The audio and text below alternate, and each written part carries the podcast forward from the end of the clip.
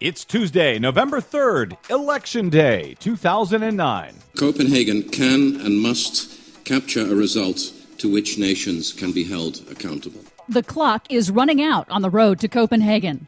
A record fine against an oil company. Another toxic Chinese import.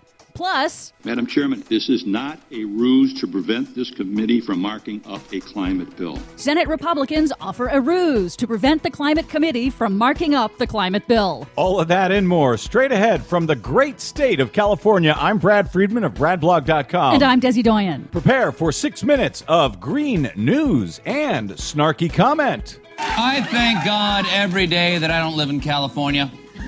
That state is in such a financial mess, they recently tried to burn it down for the insurance money. Well, that's kind of true. This is your Green News Report.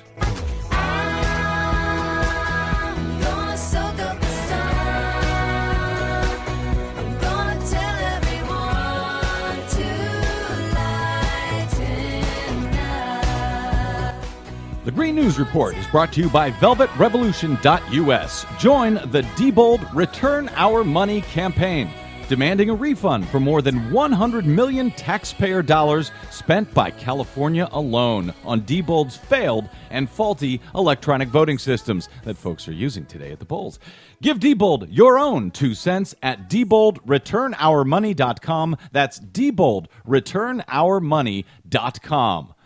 Okay, Des, what do you have for us today? Delegates at an international climate summit this week were greeted with 1,000 ringing alarm clocks when they arrived for negotiations in Barcelona on Monday, provided by climate activists as a literal wake up call to take action in the final conference to find common ground before the final UN gathering in Copenhagen in early December.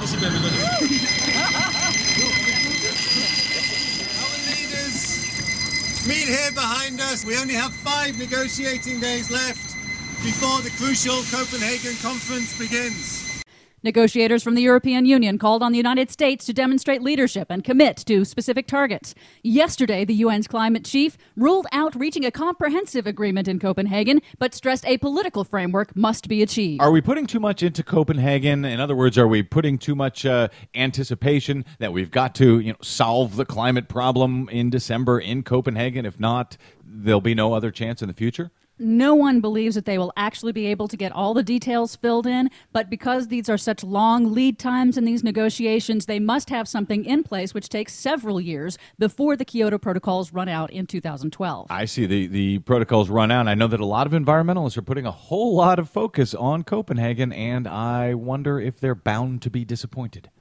BP, the oil company giant formerly known as British Petroleum, has been slapped with a record fine for safety violations in the deaths of 15 workers in a refinery explosion in 2005. The Occupational Health and Safety Administration, or OSHA, has fined BP a record $87 million, the largest in the agency's history, for failing in their agreement to correct hundreds of safety problems. A series of investigations after the explosion revealed that aggressive cost cutting measures and high production pressures led to the accident, which also injured 170 people. Eighty-seven million dollars. That's uh, water off BP's back. It was it was worth it for them. A frankly. BP spokesperson says the company will appeal the fine. Oh, do you think? First, it was toxic toys from China. Then it was toxic pet food. Now, owners of new homes around the country, primarily in the southeast, are complaining that their homes are making them sick. And federal investigators now say drywall imported from China may be to blame.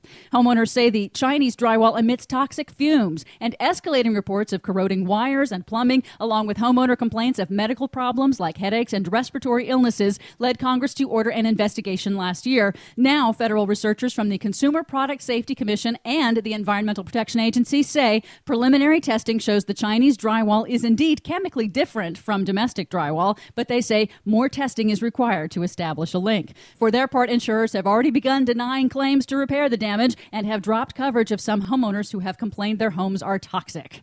Madam Chairman, asking for an EPA analysis is not a stalling tactic.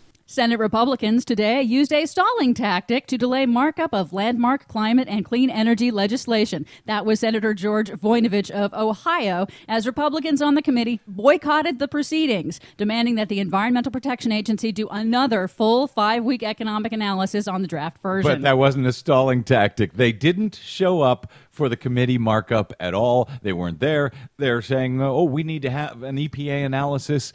We can't possibly talk about this. This, after eight years of ramming through one law after another through committee, it's unbelievable. Senator Boxer pointed out that the EPA has already done a full, extensive analysis of the House version of the bill. The EPA combed through the Senate bill, found it nearly identical to the House bill, and concluded again that cost to households would be modest and would actually lower electricity bills. and yet the Republicans are stalling anyway, not showing up in the uh, in the committee hearings and claiming they're not stalling. Unbelievable. Read about that and much more at our website greennews.bradblog.com and go on over to iTunes and subscribe to the Green News Report. It's free and it'll be downloaded to your computer anytime to listen to at your convenience. I'm Brad Friedman And I'm Desi Doyen. and this has been your Green News Report.